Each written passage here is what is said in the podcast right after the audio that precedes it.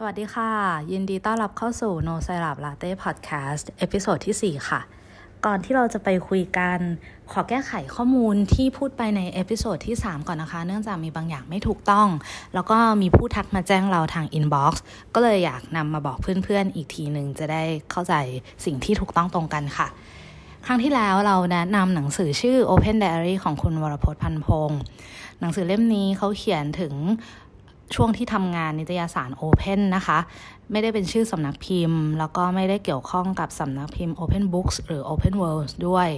เราต้องขออภัยที่ไม่ได้เช็คให้ดีก่อนนำมาเผยแพร่นะคะ แล้วก็ขอบคุณผู้ที่ทักมาแจ้งด้วยค่ะเอาละเตือนอีกทีหนึ่งบ้านเราอยู่ริมถนนใหญ่นะคะ อาจจะมีเสียงรถเสียงหวอ เสียงมอเตอร์ไซค์เล็ดลอดเข้ามาในคลิปได้ตลอดเวลา ขออภัยไว้ล่วงหน้าถ้าเกิดแบบมันเสียงดังรบกวนน่ารำคาญมาก วันนี้วันที่เพื่อนๆฟังคลิปก็จะเป็นวันศุกร์ที่ 11 กุมภาพันธ์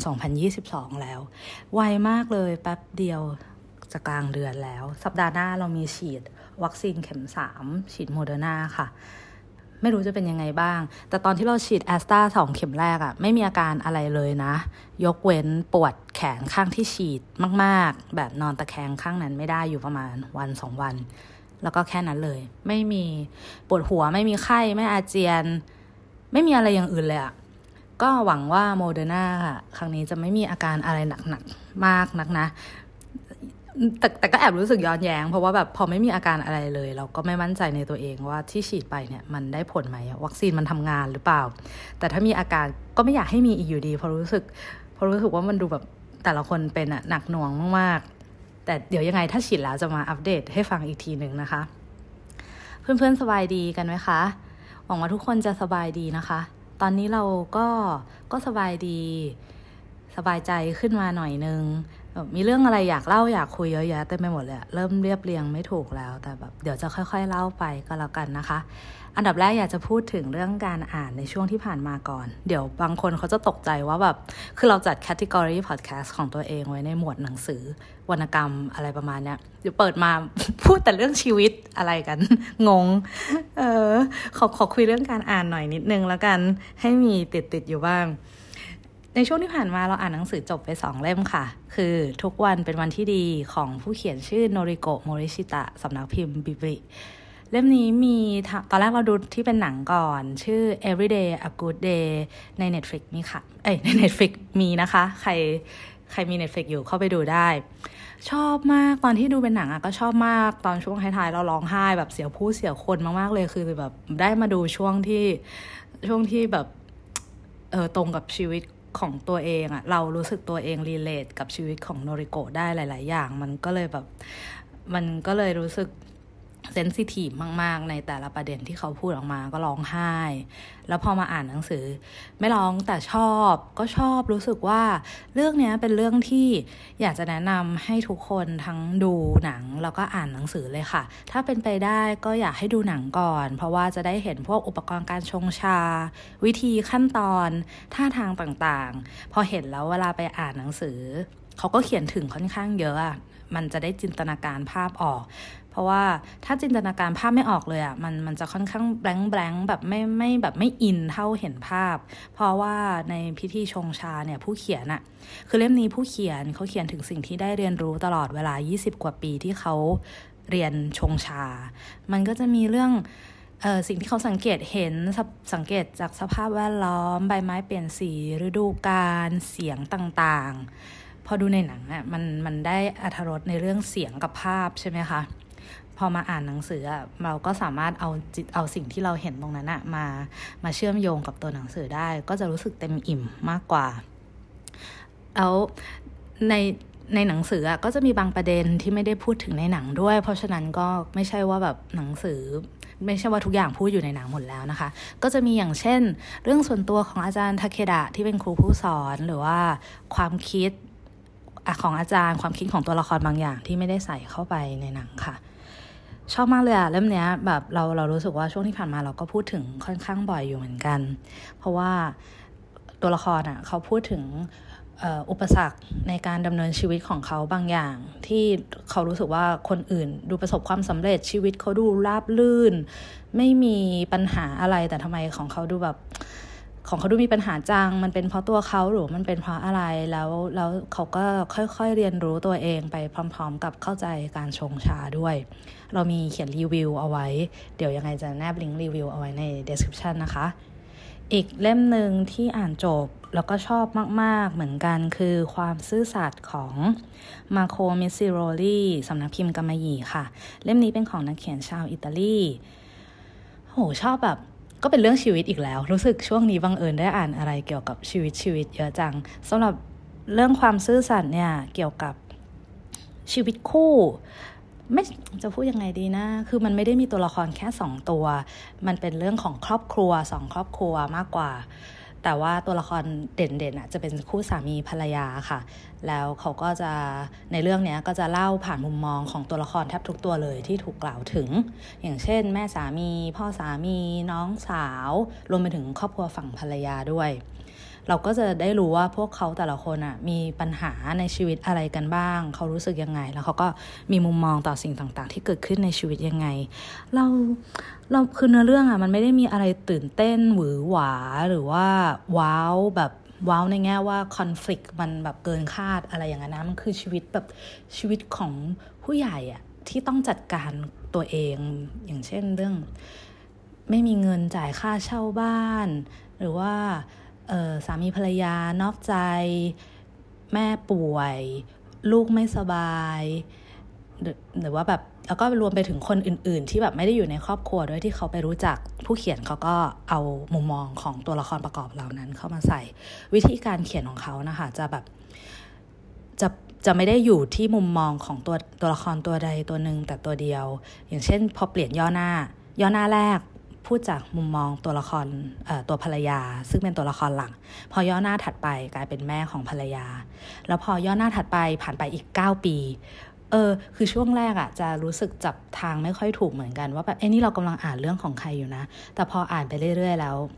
พอเริ่มจับทางถูกชินกับสไตล์การเล่าอะกลายเป็นสนุก เพราะว่าแบบบางอย่างมันก็เขาก็เอาตัวเนื้อเรื่องอะมาสอดรับกันได้ดี อย่างเช่นเขากำลังพูดถึงตัวละครที่ สังเกตท่าทางของอีกฝ่าย แล้วก็รู้ทันทีว่าคนนี้มีเรื่องไม่สบายใจนะ พอขึ้นย่อหน้าถัดไป เขาก็คิดว่าเหมือนกับที่อีกตัวละครหนึ่งก็รู้ว่าอีกคนมีเรื่องไม่สบายใจจากการกระทำนี้นี้นี้เลยแบบ คือเราว่าเขาสังเกตชีวิตสังเกตรายละเอียดในชีวิตคนอะดีมากเลยอะมันคือคือเรื่องอุปสรรคปัญหาธรรมดาแต่แต่เขาเล่าได้แบบ มีรายละเอียดน่าสนใจแล้วก็ลงลง detail ในเรื่องความรู้สึกค่อนข้างเยอะ เราชอบนักเขียนคนนี้มาก ๆ นะคะ มาร์โก มิสซิโรลีเนี่ย อ่านทุกเล่มที่กำมะหยี่แปลออกมาครบแล้วก็คือ ไล่ตามลำดับเลยคือสำนึกของช้าง ในที่เราโหฐานกับความซื่อสัตย์สองเล่มหลังนี้รู้สึกจะออกใกล้ ๆ กันสำนึกของช้างเป็นเล่มแรก เล่มนั้นจะจะมีวิธีการเขียนที่ลีลาต่างจากอีกสองเล่ม เพราะว่าเขาเปิดเรื่องมาด้วยว่าตัวละคร ตัวหนึ่งกลับมาที่อพาร์ตเมนต์ด้วยจุดหมายบางอย่าง ซึ่งเราจะไม่รู้แต่เราก็จะค่อยๆ รู้ไปเรื่อยๆ ส่วนสองเล่มหลังอย่างในที่เราโหฐานเนี่ยก็คือเราได้ติดตามชีวิตของตัวละครชายตั้งแต่เด็กจนเขาเป็นผู้ใหญ่เลยโตขึ้นแต่งงานว่าแบบว่าในชีวิตของเขาอะเจออะไรบ้าง แต่เราว่ามันเป็นในแง่ของการแบบสถาบันครอบครัวมาก ๆ เลยเล่าเรื่องว่าคนในครอบครัวสามารถ ส่งผลกับอย่างในเรื่องอย่างเช่นพ่อแม่อย่างเงี้ยส่งผลกับลูกยังไง วิธีการเลี้ยงดู ส่งผลยังไงเออเรารู้สึกว่าคนอิตาลีชอบเขียนเรื่องประมาณนี้นะเรื่องในครอบครัว เราเราก็มีเรื่องการนอกใจทุกเรื่องเลยด้วย ทุกเรื่องแบบแบบไอในที่เราโหฐานอย่างเงี้ย ก็เปิดเรื่องมาด้วยตัวละครหลักรู้ว่า พ่อเขาหรือ หรือแม่เขาเนี่ยแหละนอกนอกใจแอบมีแอบเป็นชู้กับเพื่อนอ๋อแม่แอบเป็นชู้กับเพื่อนของพ่อ ส่วนความซื่อสัตย์ก็เปิดเรื่องมาด้วย รู้เลยว่าตัวสามีอะแอบนอกใจกับกับนักศึกษาที่ตัวเองสอนอยู่ เหมือนเขาเอาประเด็นพวกนี้มาพูด แต่ไม่ได้พูดในลักษณะฟันธงว่าสิ่งที่เขาทำอะผิด แล้วตัวละครต้องรับโทษยังไงบ้าง แต่แบบให้เราเห็นว่าอะไรมันมันมันร้ายหรือมันทำให้เขาเลือกทางเดินที่ดูไม่น่าแบบทำตัวเองให้มีปัญหาทำไมแบบเนี้ยแล้วแล้วมันก็เป็นเป็นเรื่องหลังจากนั้นว่า คนที่อยู่ด้วยกันคู่ชีวิต คนรัก คนในครอบครัว มีความเห็นต่อประเด็นนี้ยังไง แล้วก็จะจัดการกับ จะจัดการต่อไปยังไงไม่ได้ไม่ได้ย่ำอยู่กับว่าแบบทำผิดต้องรับโทษอะไรแค่นี้ ลองไปอ่านดูนะคะสองเรื่องหลังค่อนข้างจะเล่าไปเรื่อยๆ เป็นเส้นตรง แต่แต่ชอบอะชอบแบบลองจากนักเขียนญี่ปุ่นนี่ก็นักเขียนอิตาลีเนี่ยแหละที่ชอบมาก ๆ เลย ตอนนี้มีอีกเล่มหนึ่งของนักเขียนอิตาลีที่ที่มีอยู่แล้วยังไม่ได้อ่านคือเพื่อนคนเก่ง ก็คิดว่าเดี๋ยวจะเดี๋ยวจะหยิบมาอ่านเร็วๆนี้ละค่ะ เออ มีใครเป็นเหมือนกันไหมแบบนักนักเขียนอิตาลีอะ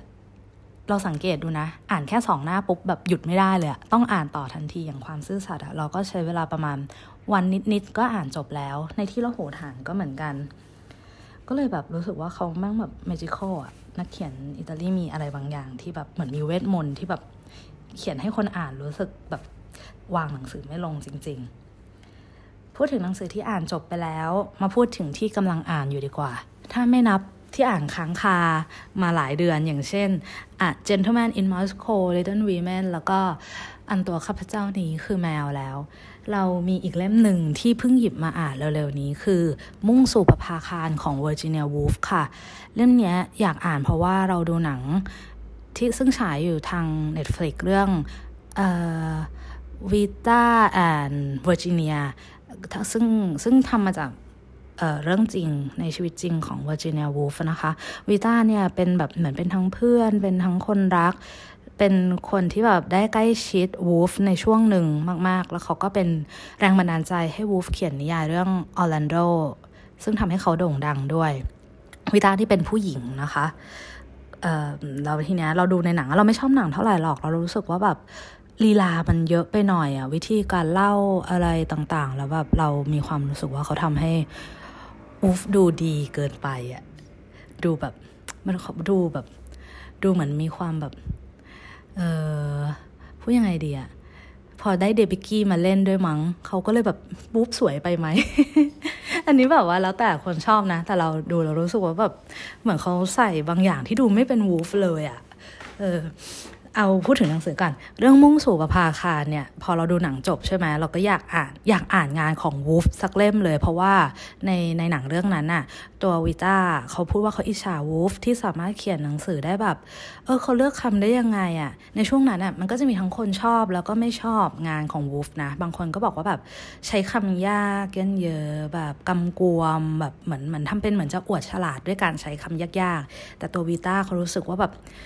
วูฟมีความสามารถในการเลือกใช้คำมาก ๆ แบบคำมันทั้งแบบทิ่มแทงแล้วก็ถ่ายทอดความรู้สึกในจิตใจ ความรู้สึกของคนคนหนึ่งได้ดีเหลือเกิน แล้ววูฟเขาก็บอกว่าเหมือนมันเป็นการฝึกอะ่ะมันเป็นการฟังตัวเอง มันเป็นการสังเกตความรู้สึกของตัวเองว่า เรารู้สึกยังไงเมื่อประสบพบเจอเรื่องใดเรื่องหนึ่ง เราสังเกตละเอียดพอหรือเปล่า ถ้าเราตั้งใจฟังเสียงหัวใจหรือเสียงความคิดของตัวเองดีจริง ๆอะ่ะเมื่อถึงตอนนั้นแล้วอะ่ะมันจะแบบทุกอย่างมันจะไหลออกมาเองเลยอะคุณไม่ต้องคิดอะไรเลย คุณก็แค่เขียนตามที่รู้สึก ไม่ต้องเลือกสรรคำอะไรมากมาย เราก็เฮ้ย เออชอบว่ะ แบบทำไมเขาดูมีวิธีคิดที่แบบที่ดีที่ที่น่าสนใจจัง แล้วแบบ แล้วบังเอิญว่าหลังจากดูหนังเรื่องนั้นจบเราได้อ่านหนังสืออ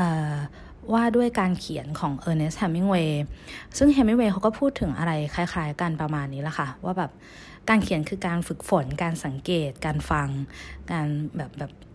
การมองสิ่งรอบตัวคนรอบข้างว่าพวกเขา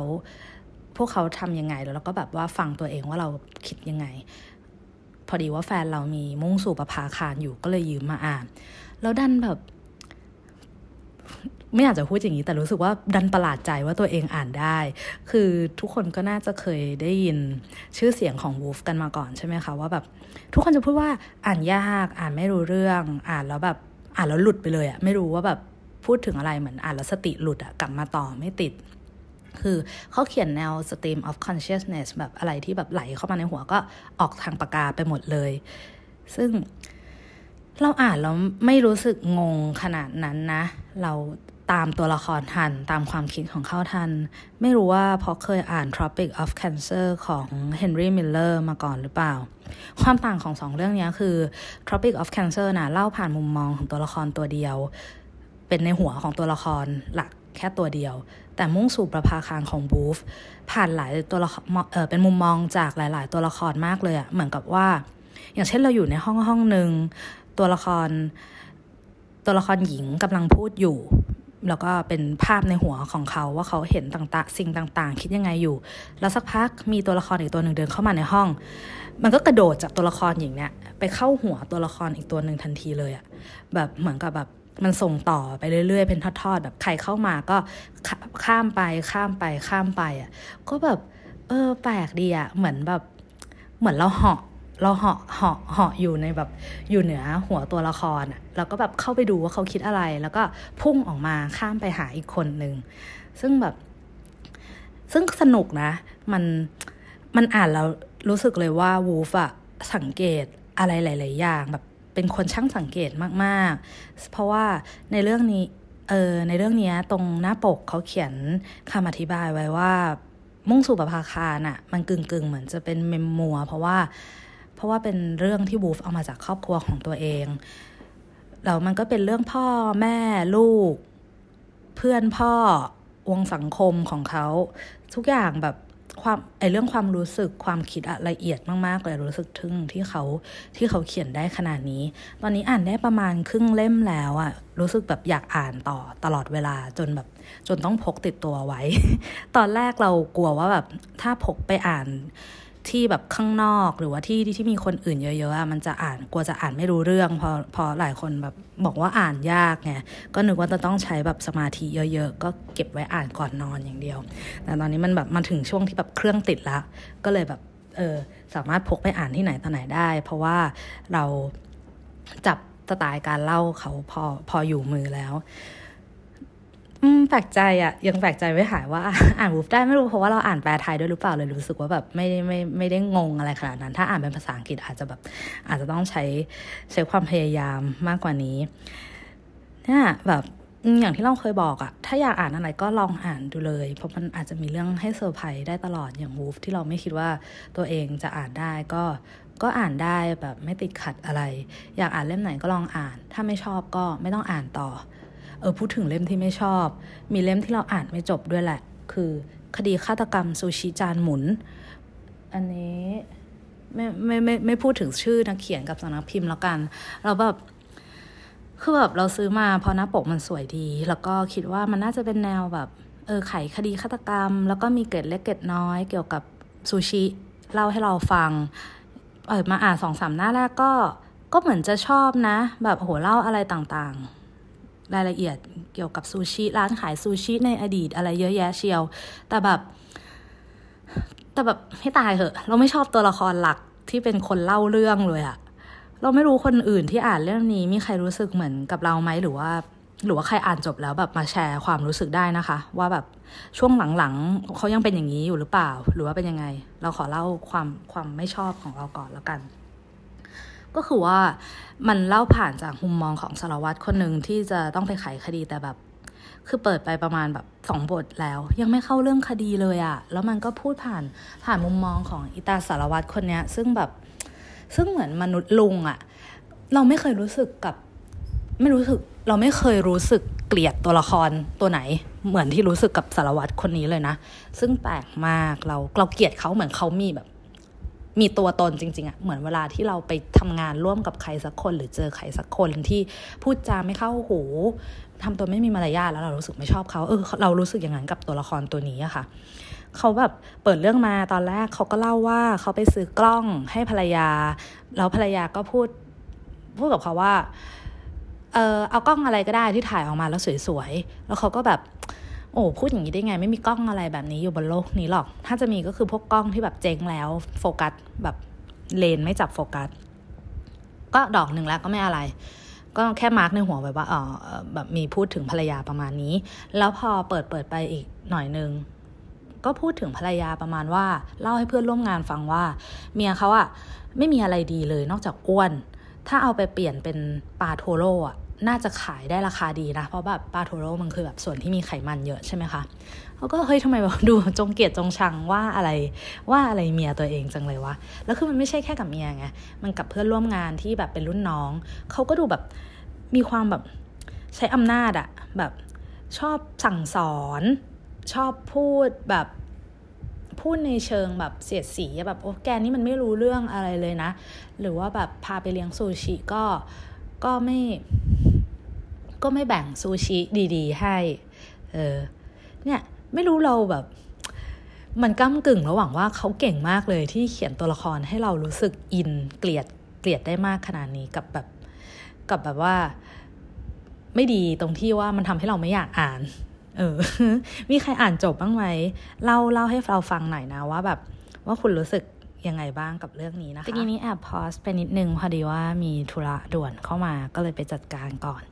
พูดถึงการอ่านของเราจบไปแล้ว เราอยากมาแนะนำหนังสือหน่อย พอดีว่า ครั้งที่แล้วที่แนะนำมังงะไปแล้วแบบคุณปอก็บอกว่าแบบเออถ้ามีเรื่องอื่นอย่างแนะนำอีกบอกบอกได้นะ ก็เลยไปแบบรวบรวมมาได้สี่เรื่องที่เรารู้สึกว่าแบบเป็นเรื่องที่เราชอบมาก แล้วก็ก็เป็นแนวอ่านแล้วสบายใจอ่านแล้วแบบตลกอะไรแบบนี้นะคะ อาจจะแบบมีบางเรื่องหายากนะ ไม่รู้ยังยังพอมีขายอยู่บ้างไหม ก็เรื่องแรกเลยคือจิบิมารุโกะเล่มนี้เป็นของเนชั่นค่ะ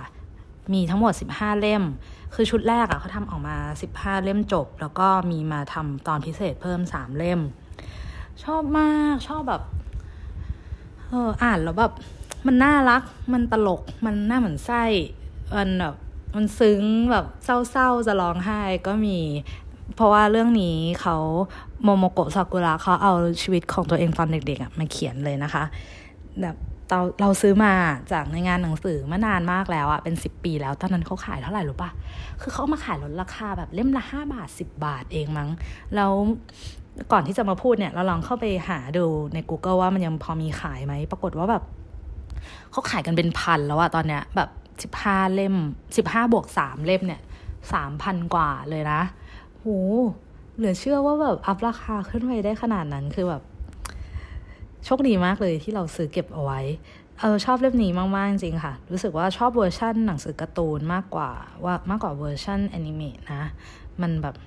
แอนิเมะมันดูแบบมารุโกะดูโก๊ะๆเกินเหตุไปหน่อย อาจจะเป็นเพราะเสียงพากย์อะไรด้วย เรื่องที่สองชื่อว่า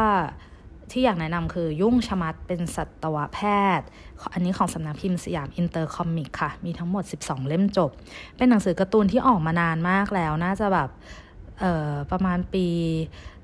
2530 เลยอะเออ นานนานแบบโคตรนานอะจำไม่ได้เหมือนกันว่าทำไมอยู่ๆแล้วก็มาอ่านเล่มนี้ นึกไม่ออกเลยแต่ชอบตรงที่ว่ามันเป็นเรื่องเกี่ยวกับนักศึกษาสัตวแพทย์ใน ในจังหวัดฮอกไกโดที่แบบ ก็จะเป็นเรื่องเรื่องชีวิตเขาตอนเรียนนี่แหละ พอเรียนแล้วก็ต้องมีไปออกภาคสนามไปฝึกงานตามไล่ช่วยช่วยชาวบ้านตรวจสุขภาพสัตว์ฉีดยาอะไรมันก็จะมีส่วนใหญ่มันจะเน้นเป็นวีรกรรมตลกตลกแล้วก็เป็นพวกอาจารย์ในมหาลัยนักศึกษาปริญญาโทที่แบบเพี้ยนเพี้ยนต่างๆ งานโรงเรียน แล้วตัวละครหลักของเราอะ ตัวพระเอกอะชื่อชื่ออะไรเราจำไม่ได้แล้ว เป็นแบบเป็นหลานชายที่อยู่กับย่าหรือยายเนี่ยสองคน แล้วมีสัตว์เลี้ยงเป็นหมาพันธุ์ไซบีเรียนฮัสกี้ชื่อโจบิกับแมว ซึ่งสองตัวเนี้ยจะไม่ค่อยจะไม่ค่อยถูกกัน คือแมวอะจะไม่ชอบหมาแต่หมาก็จะแบบอ้องอ้องอะ น้องจะแบบหน้าอ้องตลอดเวลาแบบขี้เล่น มันตลกแล้วก็แบบสนุกสนุกแบบ เอออ่านแล้วแบบอ่านแล้วรู้สึก มีความสุขดีจัง คือบางทีเวลาอ่านอะไรที่เกี่ยวกับสัตว์อะเราก็จะเราก็จะกลัวว่ามันจะเจอเรื่องเศร้า หรือว่าเจอเหตุการณ์อะไรที่แบบติดตาใช่ป่ะอย่างตอนนั้นเราอันนั้นอีกอันอีกเล่มหนึ่งที่เคยอ่านอะไม่ใช่หนังสือการ์ตูนนะคะ เป็นเป็นหนังสือของสำนักพิมพ์ผีเสื้อ น่าจะเป็นเออหมออะไรสักอย่างจำชื่อชื่อไม่ค่อยได้หมาสารพัดเออชื่อเรื่องหมาสารพัดเกี่ยวกับ นายแพทย์คนหนึ่งที่เขาไปเป็นสัตวแพทย์อยู่ในชนบทของอังกฤษ แล้วเขาก็เล่าประสบการณ์ของเขาในการไปรักษาสัตว์ตามไร่ต่างๆ มันก็จะมีเรื่องแบบอย่างเช่น หมาที่ถูกทิ้งให้อยู่ในบ้านตัวเดียว นานมาก นานจนแบบ นานจนมันแบบเหมือนจะไม่รอดแล้วอะแล้วเขาก็ช่วยมันแล้วแบบช่วยมันได้ยังไงบ้าง หรือว่าแบบบางทีที่เขาไปรักษาวัวที่ป่วยหนัก แบบ โดยทำอะไรไม่ได้แล้วนอกจากจะต้องแบบฉีดยาให้ตายอะเอออ่านแบบอะไรแบบนั้นแล้วแบบเศร้าจริง ๆ นะ คือมันก็มีทั้งเรื่องสนุกสลับกับเรื่องเศร้าอะเล่มนั้นก็ดีชอบถ้าใครชอบอ่านพวกแบบประสบการณ์ของสัตวแพทย์ แบบแบบไม่ไม่ซีเรียสมากนะ ไม่ได้ลงรายละเอียดดีเทลอะไรเยอะเรื่องหมาสารพัดก็สนุกค่ะ ส่วนยุ่งชมัดเป็นสัตวแพทย์ อันนี้ก็คือแบบเบาสมองอ่านอ่านได้เรื่อยๆหยิบมาอ่านซ้ำก็ได้ มีทำเป็นซีรีส์ด้วย เคยเหมือนจะเคยฉายในไทยด้วยแหละ พวกแบบประมาณ ITV อะไรแบบนี้ยุคนั้นเลย เรื่องที่สามชื่อพ่อครัวสูตรชุลมุน เล่มนี้ของวิบูลกิจ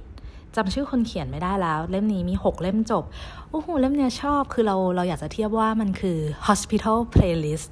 เวอร์ชันมังงะญี่ปุ่นเลย มันไม่มีเรื่องแบบ มันไม่มีเรื่อง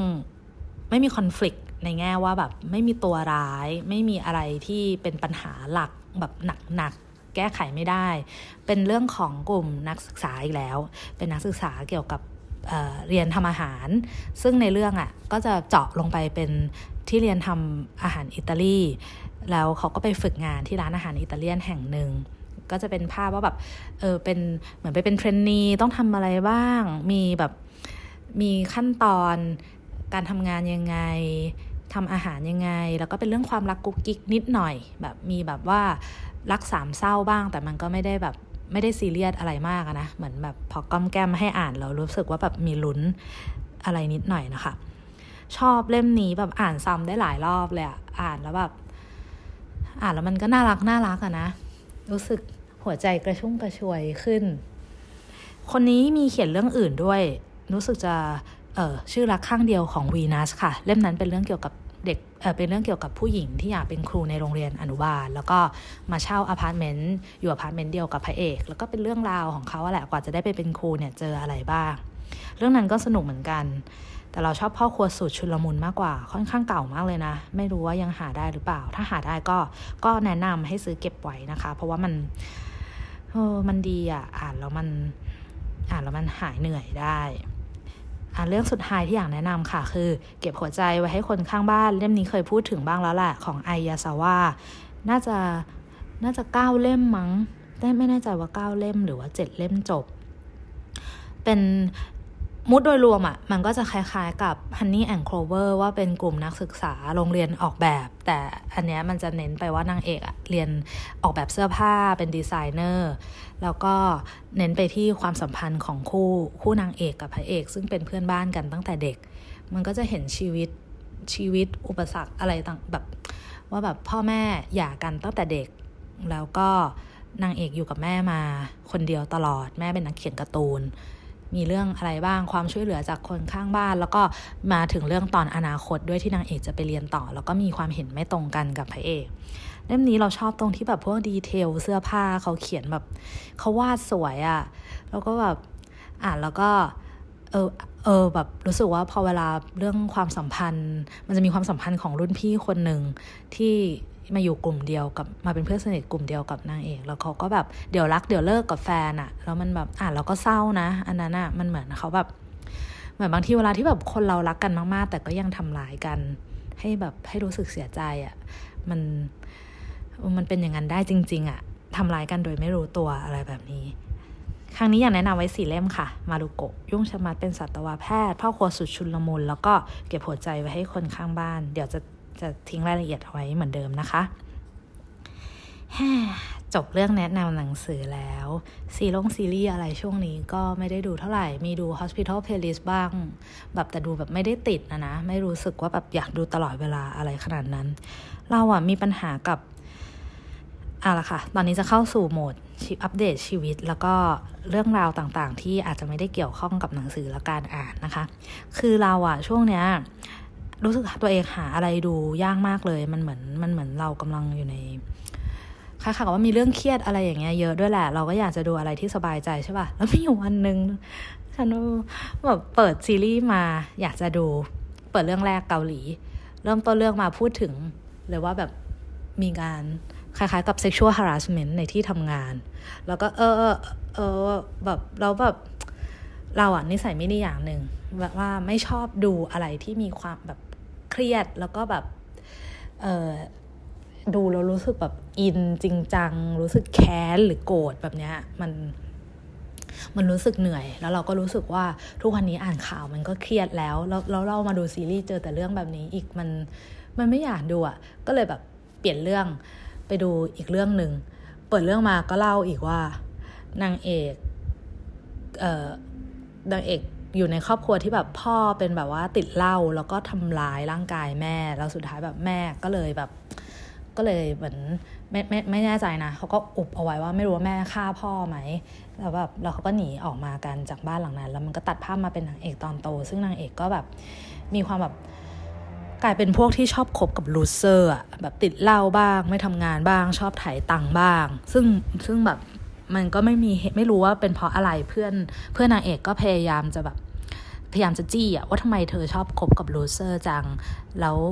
แล้วตอนต้นอะนางเอกก็ได้เจอกับพระเอก ซึ่งเป็นจิตแพทย์ เขาก็แบบเขาก็วิเคราะห์ว่าอาการของนางเอกเนี่ย เป็นเพราะว่า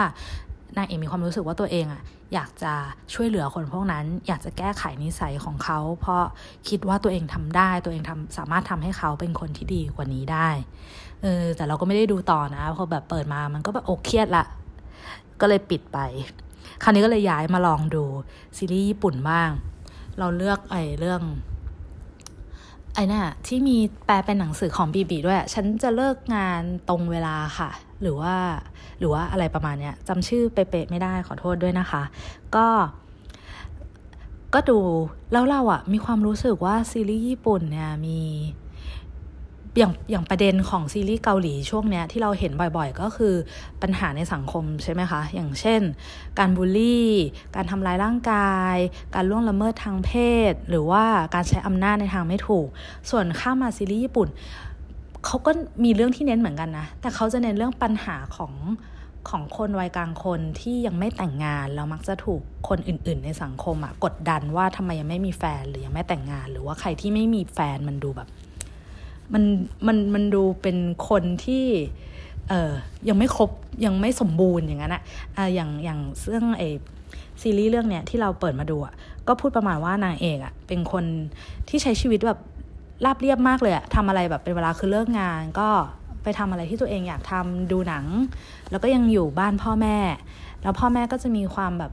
ความรู้สึกว่าแบบเออแบบคิดอยู่ในใจลึกๆนะว่าทำไมลูกยังไม่แต่งงาน แต่ก็ไม่ถามเอาไปตรงๆ ก็คืออยู่อยู่ด้วยกันแบบนี้ แต่นางเอกก็จะมีความรู้สึกว่าอืมทำไมฉันถึงยังไม่แต่งงานนะทำไมฉันถึงยังไม่มีแฟนรวมไปถึงมีเพื่อนเพื่อนอะไรมาทักด้วย แล้วเราก็แบบ เออเหมือนพอซีรีส์มันก็ไม่ได้เก่ามากนะ มันประมาณปีสองพันสองพันสิบสี่มั้งเราก็รู้สึกแบบทำไมเขาจริงจังเรื่องมีแฟนกันจังเลยอะมันเพราะว่าเราอะมองว่ามันมันดูไม่น่าจะเป็นปัจจัยหลักในการในการ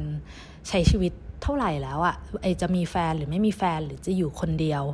อันนี้พูดถึงในแง่ว่าไม่ได้เกี่ยวกับ การมาแชร์ค่าใช้จ่ายด้วยกัน หรือการสร้างครอบครัวนะ คือถ้าคนไม่มีแฟนมันก็ไม่น่าจะมีปัญหากับใครเลย แต่ซีรีส์ญี่ปุ่นอะเอาประเด็นเนี้ยมาเป็นปัญหาในหลาย ๆ เรื่องมากหรือเราแม่งดันไปกดดู แต่เรื่องที่มันมีประเด็นนี้ก็ไม่ดูก็ไม่รู้ แล้วเราดูแล้วเราก็เลยรู้สึกลาคาญอะแล้วก็อะเปลี่ยนเรื่องไปดูอีกเรื่องหนึ่งอะไรก็ไม่รู้จำชื่อไม่ได้เหมือนกันแต่เรื่องเนี้ยค่อนข้างเก่ามากแล้ว เปิดมาเป็นกลุ่มเพื่อนสามคน ช่วงปีใหม่ แล้วก็อธิษฐานว่า ปีนี้เราจะต้องมีแฟนคือแบบอ่าอะไรวะ เรื่องมีแฟนอีกแล้วหรอ อะไรเนี่ยแล้วแบบเขาก็แบบเดินตัวละครก็ทำท่าประมาณว่าแบบ โอ้ยถ้าปีนี้ไม่มีแฟนอีกนะเออไม่อยากคิดภาพเลยอะอะไรแบบเนี้ยแล้วก็โอ้อ่าแบบไม่ไม่ค่อยชอบอะไรแนวนี้เลยก็เลยแบบ ก็เลยไม่ดูต่อ แล้วคราวนี้ก็ก็มาดูอีกเรื่องหนึ่งอันนี้ไม่ได้อยู่ใน Netflix นะคะ เป็นแบบเป็นเออเราจำไม่ได้อะชื่อ บ้านเป็นเป็นเพจหนึ่งที่ที่ทำซับญี่ปุ่นนะคะซับซับละครญี่ปุ่นที่ไม่มียังไม่มีใครซื้อลิขสิทธิ์มาฉาย เขาทำซับชื่อซีรีส์เรื่องนี้ชื่อแบบเเขาแปลชื่อว่าสองเราไร้รักคือเกี่ยวกับตัวละครตัวละครนางเอกเนี่ย เป็นคนที่เหมือนไม่มีความรู้สึกโรแมนติกกับใครอะ่ะไม่ได้รู้สึกรัก ไม่เคยรู้สึกรักใครในเชิงในเชิงหญิงชาย ไม่อยากมีแฟน ไม่สนใจในเรื่องความรัก ไม่ไม่เวลาคนอื่นคุยกันเรื่องนี้ ก็จะแบงแบงไม่รู้จะคุยยังไง แล้วก็กลายเป็นว่าเขาอะโดนที่บ้านอะกดดันว่าทำไมยังไม่แต่งงานสักทีควรจะแต่งงานควรจะมีแฟนได้แล้ว เพราะว่าน้องสาวอะแต่งงานแล้วก็มีลูกแล้ว แต่แต่เขาอะทำไม่ได้ไง เหมือนแบบเคยมีแฟนก็ไม่รู้สึกอะไร รู้สึกไปไม่รอดด้วยซ้ำจนกระทั่งได้มาเจอพระเอก ซึ่งเป็นคนที่มีความคิดแบบเดียวกัน คือเป็นคนที่ไม่ไม่ไม่สนใจเรื่องโรแมนติกในชีวิต ก็เลยตัดสินใจว่าจะลองมาใช้ชีวิตด้วยกันในแง่ในแง่ว่าเป็นเพื่อนเหมือนเป็นรูมเมทกันอะไม่ได้มาเป็นแฟนกัน เพราะว่า มองว่าในอนาคตเดี๋ยวแบบต่างคนต่างอยู่ก็ต้องแก่ไปคนเดียวงั้นสู้เรามาอยู่ด้วยกัน มาคอยช่วยเหลือกันดีกว่าไหมแล้วเขาก็จะต้องคอยปรับความเข้าใจกับคนรอบข้าง โดยเริ่มจากครอบครัวก่อนเลย ว่าแบบแม่นางเอกก็รับไม่ได้ว่าลูกเป็นอะไรทำไมถึง เลือกจะมีชีวิตอย่างนี้ ถ้าเกิดจะไปอยู่กับผู้ชายแบบนี้ ก็สู้เป็นแฟนกันไปเลย ไม่ดีกว่าหรอจะได้แบบก็จะได้จบจบไปแล้วนางเอกก็แบบโมโหว่าทำไมที่บ้านไม่เข้าใจ อันนี้คือแบบอันเนี้ยดูได้นะ เพราะว่ารู้สึกว่ามันพูดในประเด็นที่เราแบบ ที่เราก็เออทำไมทำไมทุกคนจะต้องมองแต่ว่าถ้าชายหญิงอยู่ด้วยกันต้องเป็นแฟน หรือว่าชายหญิงอยู่เดี่ยวๆไม่ได้ ต้องมีคู่เราแบบซึ่งมันแบบ เราไม่เข้าใจไงเรามีเรามีแฟนแล้วคนอื่นอาจจะพูดว่าเอาก็แกมีแฟนนี่แกเลยพูดได้ แต่แบบ แต่เราก็รู้สึกว่ามันไม่ใช่เรื่องที่คนอื่นจะต้องไปยุ่งกับกับความเป็นส่วนตัวของอีฝ่ายอะถ้าเขาจะมีหรือไม่มีแฟนก็ ก็เรื่องของเขา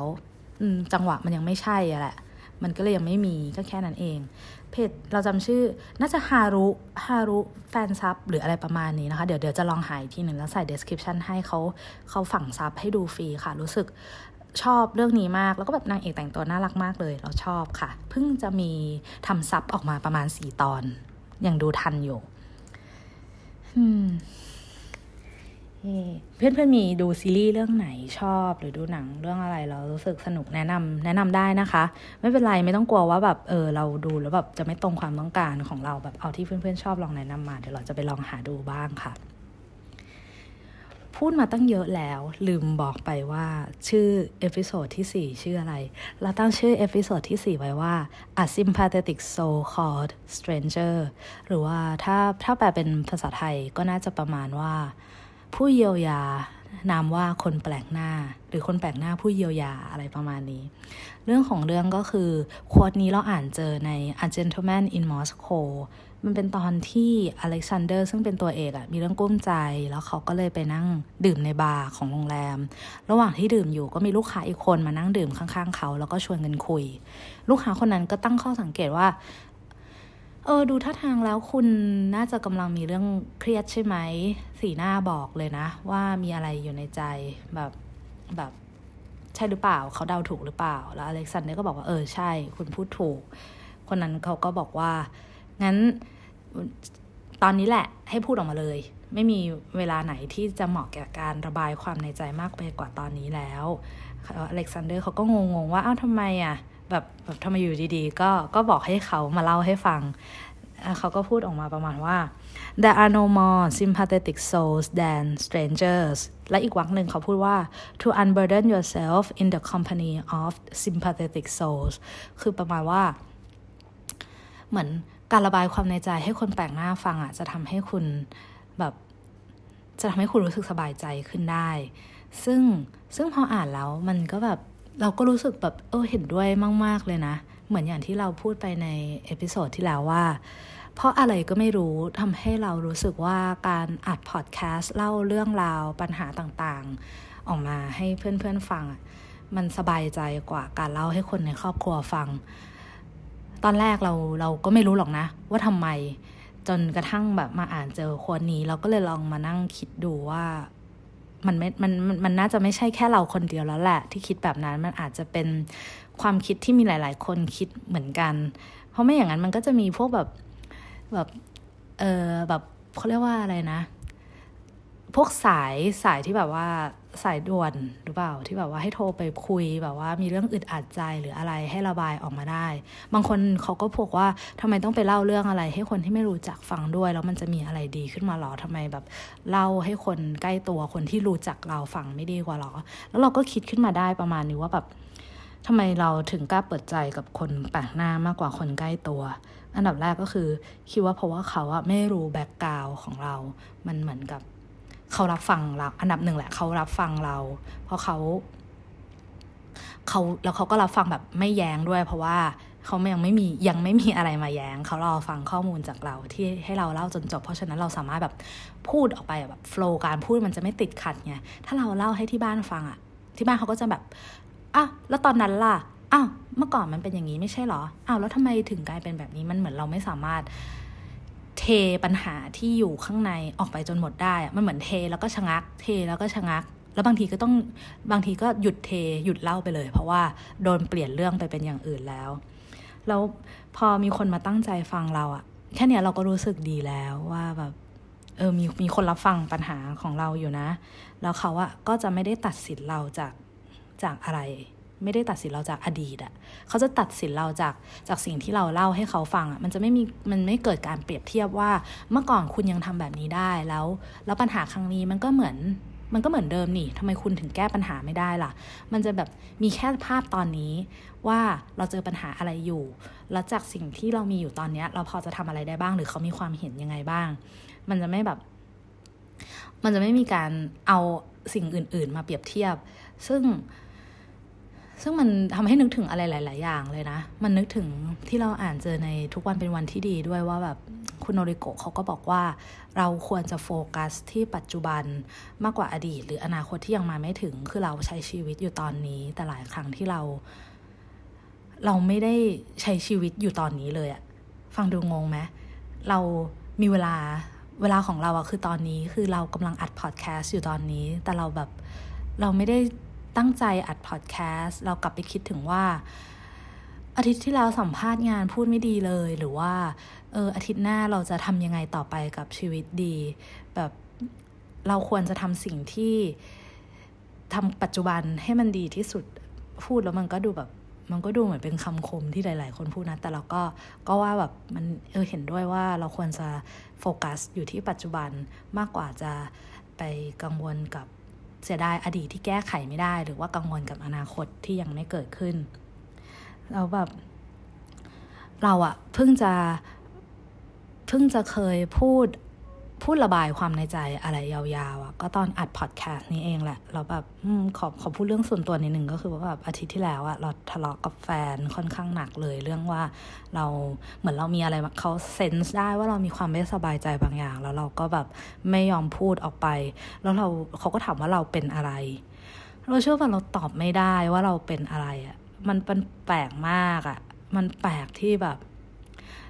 พอเขาพูดคำนั้นออกมาเขาถามออกมาในหัวเราอะแบบแม่งเหมือนแบบเหมือนอะไรก็ไม่รู้ว่าเหมือนเหมือนเหมือนเหมือนโถปั่นอะที่ทุกอย่างมันปั่นรวมกัน แล้วเราไม่สามารถแยกออกมาได้ว่าแบบว่าเราจะพูดว่ายังไงดีอะเราพยายามแบบนั่งหนึ่งนะว่าเราเป็นอะไร เราเป็นอะไรอะเราเราพูดหนึ่งเราไม่รู้ว่าเรารู้สึกยังไง มันเหมือนเราไม่เคยพูดเลยว่าเรา รู้สึกยังไง ไม่เคยนั่งแจกแจงความรู้สึกตัวเอง หรือวิเคราะห์ว่าสถานการณ์ตอนนี้ของตัวเองอะ่ะเกิดอะไรขึ้น เราเรากังวลเรื่องอะไรอยู่ หรือเราเสียใจเรื่องอะไรอยู่ เรากลัวอะไรอยู่ เราไม่เคยคิดไปถึงขนาดนั้นอะไม่เคยพูดออกมาด้วย มันเลยเหมือนไม่เคยฝึกการอธิบายความรู้สึกของตัวเอง พอถึงเวลาที่ต้องพูดจริง ๆอะ่ะ มันก็พูดไม่ได้อะ่ะ เพราะมันมันเหมือนเราล้าเลยตัวเองมาตลอด แล้วมันก็กลายเป็น เหลือเรื่องเหลือเชื่อว่าแบบอะไรกันคนคนนึงจะไม่รู้เลยเหรอว่าตัวเองรู้สึกยังไงแล้วเราอยากจะพูดว่ามันเป็นอย่างนั้นจริง ๆ นะ จนแบบ จนแบบมันอาจจะเป็นเหมือนเราไม่ยอมรับความจริงอะว่าเราโกรธเหรอ เราโกรธใช่ไหมเราถึงไม่กล้าพูด เพราะกลัวว่าจะทำให้อีกฝ่ายรู้สึกไม่ดีแต่มันก็ไม่ใช่อะ เราไม่ได้โกรธแต่แบบพอคิดไปดีๆอะเราแบบมันเหมือนเราไม่รู้ว่าตัวเองอะต้องการอะไร เรารู้แต่ว่าเราอยากจะทำให้คนอื่นพอใจ เพราะ เพราะถ้าเขาพอใจเขาไม่มีปัญหาในสิ่งที่เราทำเท่านั้นแหละเราพอแล้ว เพราะฉะนั้นปัญหามันน่าจะเป็นสิ่งที่ว่าเรากลัวคนอื่นจะโกรธจนกลายเป็นว่าเราไม่สนใจว่าเราอจะรู้สึกยังไง ขอแค่ว่าเขาพอใจในสิ่งที่เราทำเขาไม่โกรธจบไม่มีปัญหา เขาจบเราก็จบ แม้ว่าเราต้องทำสิ่งที่เราไม่พอใจเราอึดอัด เราไม่อยากทำก็ตาม แต่แต่ถ้าถ้ามันทำให้ทุกเรื่องจบ เราก็โอเค เออเราคิดว่ามันเป็นอย่างนั้น แต่เราก็เคลียร์ความเข้าใจกับแฟนเราเรียบร้อยนะคะ ซึ่งเราก็รู้สึกว่าเราอะทำตัวทำตัวไม่ดีเลยอะเขาเขาจริงใจกับเรามาก ๆ แต่กลายเป็นว่าเราอะมีมีอะไรปิดบังเขาอยู่เราไม่ไม่เปิดใจกับเขาเต็มที่ ซึ่งซึ่งพอได้รู้รู้ถึงเรื่องที่เกิดขึ้นครั้งเนี้ย มันก็ทำให้เราตั้งใจจะจะจะลองทำตัวเองใหม่ แม้ว่ามันจะแบบ เป็นสิ่งที่เคยพยายามมาหลายครั้ง หรือว่าแบบเป็นเรื่องง่าย ๆทำไมจะต้องพยายามด้วย แต่เราไม่เคยทำสิ่งนั้นจริง ๆอะกับที่บ้านเราอะเราก็ก็เหมือนจะเปิดกับเขาแค่ครึ่งเดียว คือเล่าแค่ทุกอย่างที่เป็นแฟกต์อย่างเช่น ออกจากงานนะกำลังหางานนะ แต่จะไม่เล่าว่าแบบไปสัมภาษณ์มาแล้วรู้สึกยังไงบ้าง เพราะเราไม่รู้ว่าเขาคิดยังไงอยู่ แล้วเราไม่อยากจะเราเราเจอแบบ negative opinion มาหลายครั้ง จนรู้สึกว่าถ้าเล่าไปอะเขาก็ต้อง อะไร negative อีกแน่ๆเลย แล้วเรายังไม่พร้อมจะรับฟังสิ่งนั้น มันก็เลยกลายเป็นว่า ถ้าเราไปพูดให้คนแปลกหน้าฟัง เขายังไม่รู้จักเราลึกขนาดนั้น เขาน่าจะรับฟังเราได้ดีกว่าคนในครอบครัวด้วยซ้ำไป กลายเป็นแบบนั้นไปซะงั้น เออแล้วแบบแล้วแบบมันเหมือนมันมันมันเราอยู่ในช่วงที่แบบผิดหวังกับอะไรมาหลาย ๆ อย่างไงมันเลยแบบ มันเลยไม่อยากจะพูดอะไรเยอะอะ่ะมันพอพูดปุ๊บมันก็จะทำให้เราคิดถึงเรื่องที่ที่ทำให้เสียใจอีก พอไม่พูดมันก็กลายเป็นว่ามีปัญหาอะไรทำไมทำไมไม่เล่าเลยอะไรแบบนี้ซึ่งก็แบบโอ้เราก็ยากว่ายากเนาะมันกลายเป็นแบบ จะพูดก็ จะพูดดีหรือจะไม่พูดดี อืม แต่ช่วงนี้ก็ยังก็คือก็พอรู้แล้วแหละว่าตัวเองมีปัญหาเรื่องการพูดถึงความรู้สึกความต้องการของตัวเอง เราก็แบบเราก็กำลังค่อยๆ ปรับตัวอยู่นะ แต่มันก็ไม่ใช่ว่าแบบเราจะไปพูดสิ่งที่ตัวเองต้องการตลอดเวลา เราก็ยังรู้ว่ากับบางคนเราพูดได้แค่ไหน หรือกับใครที่เราสามารถเปิดใจได้เต็มที่ ใครที่แบบใครที่มีปัญหาแบบนี้อยู่แล้วว่าแบบจากจากประสบการณ์ส่วนตัวของเรานะ มันไม่ใช่ว่าแบบ หลาย ๆ ครั้งอะเราชอบอ่านเจอคนแนะนำว่าให้พูดสิ่งที่ตัวเองต้องการออกไปจะดีกว่า แต่เรารู้สึกว่าเราไม่สามารถพูดแบบนั้นกับทุกคนได้ แล้วมันก็จะกลายเป็นว่าถ้าเราไปพูดกับผิดคนอะมันจะยิ่งไปกันใหญ่อะมันจะยิ่งทำให้รู้สึกไม่ดีมากขึ้นกว่าเดิมอีก ก็เลยแบบต้องฝึกสังเกตแหละว่าแบบเราอะเราสบายใจเวลาอยู่กับใคร เราสบายใจเวลาพูดพูดเรื่องนี้กับใครอะแล้วแล้วเราก็ จะค่อยๆ หาทางออก แล้วก็ระบายความอัดอั้นออกไปได้นะ อันนี้คือสิ่งที่เราสังเกตในช่วงที่ผ่านมาแบบอย่างอย่างช่วงเนี้ยเราก็ยังอยู่ในช่วงที่ที่หางานอยู่นะ แต่ก็แบบไม่ได้ไม่ได้รู้สึกท้อแท้ไปไม่ถูกแบบแบบช่วงแรก ๆ แล้วอะ่ะ แบบเราพอรู้ว่าเราต้องการงานแนวไหน อยากได้ที่ทำงานแบบไหน ถึงแม้มันจะกลายเป็นว่าเรามีข้อแม้เยอะมากเลยอย่างเช่น เราไม่อยากทำงานบริษัทที่ต้องใส่ยูนิฟอร์ม เออ อาจจะฟังดู ฟังดูแบบเล็กน้อยอะ่ะ แต่เราไม่อยากใส่ยูนิฟอร์มจริง ๆ นะ ถ้าจะต้องมาแบบเสื้อเสื้อโปโลทุกวัน เพราะว่าเราอยู่โรงเรียนเราอยู่มหาลัย เราต้องใส่ยูนิฟอร์มมาแบบแทบจะตลอดชีวิตแล้ว แล้วอยู่ที่ทำงานเรายังจะต้องใส่ยูนิฟอร์มอีกเราแบบ เราขอบายงานประเภทนี้เลย ฟังดูหยิ่งไหมแต่ว่านั่นแหละมันก็เรารู้ว่าเราไม่อยากทำงานแบบไหน เราไม่อยากจะแบบ อะไรก็ได้งานอะไรก็ได้ตอนนี้ขอให้มีงานทำก่อนแล้วแบบเราเรากลายเป็นว่ามานั่งแบบเครียดกับตัวเองว่าแบบเจองานที่ไม่ไม่ถูกชะตาเลยแล้วคราวนี้แบบจะลาออกไหมหรือจะทำยังไงต่อ เราแบบ ถึงแม้ว่าแบบการสัมภาษณ์งานอะ่ะ มันจะเป็นช่วงที่ เราโคตรไม่ชอบการสัมภาษณ์งานเลยนะ เรารู้สึกว่ามันมันทำให้เราอะ่ะ แบบ ลด self-esteem ของตัวเองอะลงไปทุกครั้งเวลาที่เราสัมภาษณ์งาน มันเหมือนเราโดนจี้เราเราโดนให้พูดอะไรที่บางครั้งก็ไม่เป็นตัวเราเอง หรือว่าบางครั้งเราก็ไม่รู้จะปฏิเสธเขายังไง อะไรประมาณนี้ค่ะ แต่ว่าแต่ว่าหลังจากที่พอมันมีเงื่อนไขอะมันก็กลายเป็นว่าเราแบบเราตัดช้อยส์ออกไปได้เยอะ เรา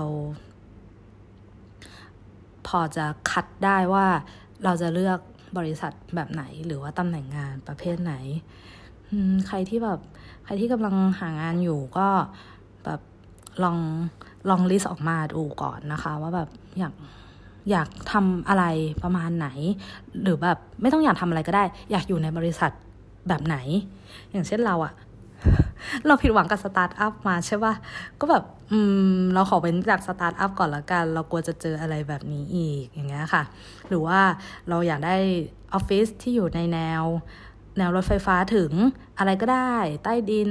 Airport Link BTS หรือว่าแบบในแนวที่นั่งแท็กซี่ถึงได้ แบบนี้โอเค list list ออกมาแล้วมันก็จะค่อยๆ scope ลงมาเอง มันอาจจะดูยากหน่อยแต่เราเราเราคิดว่าวิธีนี้น่าจะดีกว่าแบบเหวี่ยงแหออกไปกว้างๆ เห็นมีคนส่งคำถามมาเกี่ยวกับเรื่องทำงานด้วย เดี๋ยวเราขอตอบตอนท้ายทีเดียวเลยนะคะเรื่องงานเนี่ย เราก็ไม่ได้ไม่ได้พูดให้ทุกคนฟังนะ เราก็เล่าให้แค่แฟนกับเพื่อนอีกคนเดียวฟัง ว่าเราแบบกำลังหางานอยู่ หรือว่าทำอะไรอยู่ หรือว่า หรือว่าเราไปซื้อวอลเปเปอร์มูเตเวิลมา เพราะว่า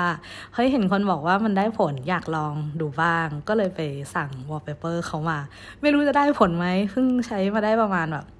สองสัปดาห์ ก็รอดูก่อนแล้วกัน แต่แบบ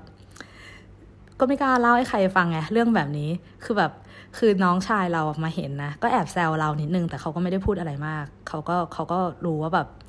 เออเขาก็รู้ว่ากับเราอะพูดได้แค่ไหนเหมือนกัน แต่ถ้าแบบเราไปเล่าให้พ่อแม่ฟังเนี้ยเขาก็จะต้องแบบเขาก็จะต้องมีคำพูดที่ไม่น่าฟังออกมา เราก็เลยเลือกที่จะไม่พูด ถ้าแบบมีใครใช้ไหมคะ รีวิวให้ฟังหน่อยว่าได้ได้ผลหรือเปล่า คือเราอะเห็นคนใช้เยอะมาก มันเริ่มมาจากเพื่อนของเราอะใช้แทบทั้งกลุ่มเลย แต่เขาใช้ของโฮโรวอลนะ แล้ว รู้สึกว่าแบบเอ้ยมูเตเวิลดูแบบว่า made to order ดูแบบ custom made มากกว่า ก็เลยสั่งของมูเตเวิลค่ะ รอประมาณสองสัปดาห์ก็ได้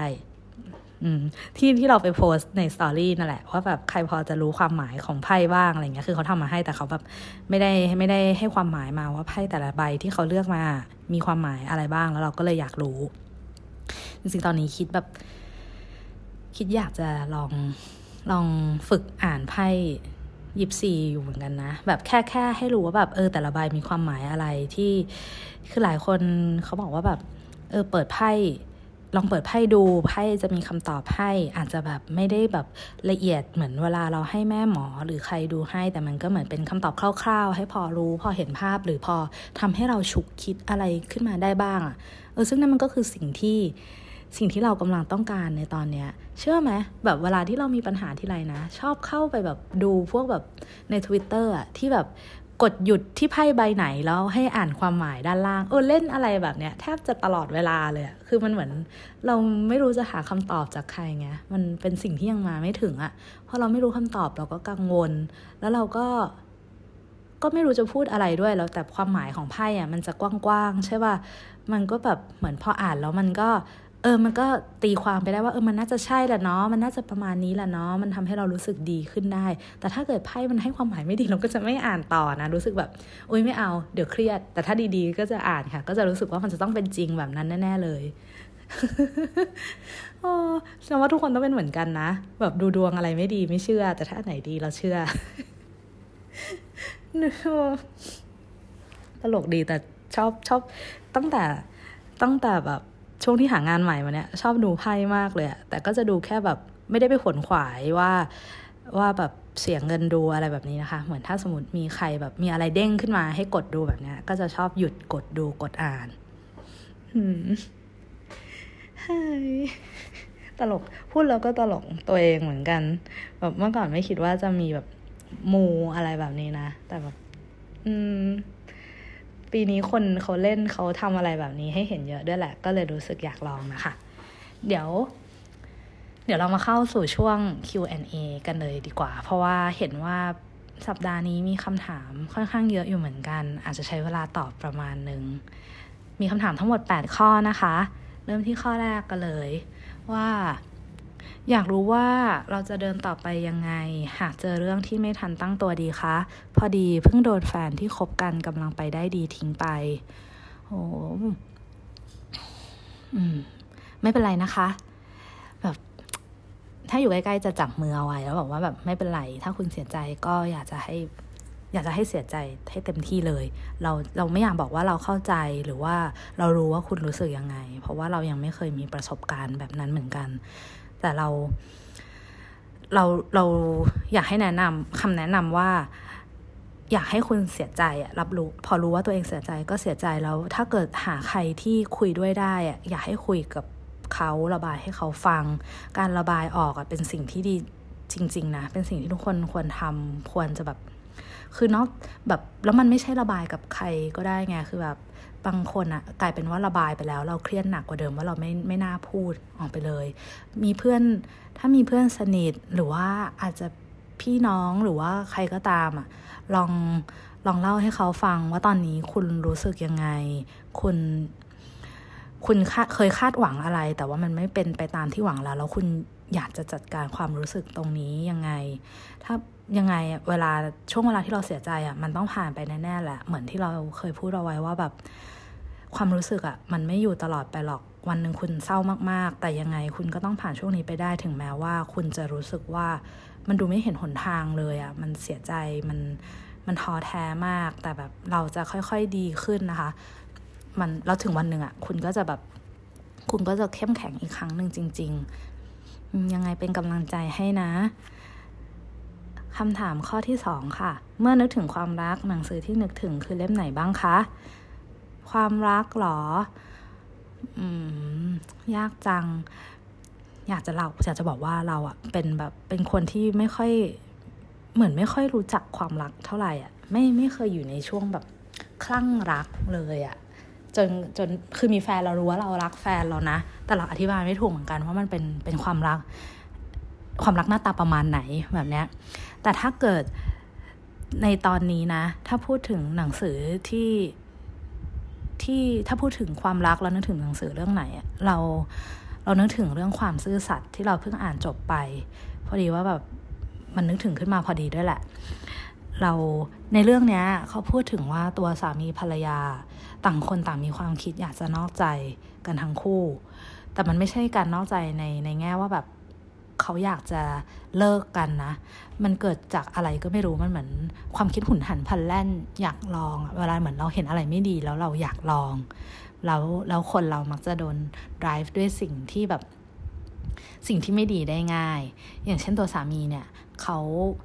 รู้สึกพิศวาสนักศึกษาคนหนึ่งในคลาส ส่วนภรรยาก็รู้สึกรู้สึกมี something กับหมอกายภาพที่แบบ ที่เขาไปรักษาด้วย แล้วต่างคนก็ต่างแบบเนี่ยมันเป็นชะงักอยู่ว่าแบบ เรานอกใจเราผิดไหม แต่เราไม่ได้อยากเลิกกับแฟนของเรานะ มันก็จะมีการดีเบตกันตลอดเวลาในใจของตัวละครว่า เรา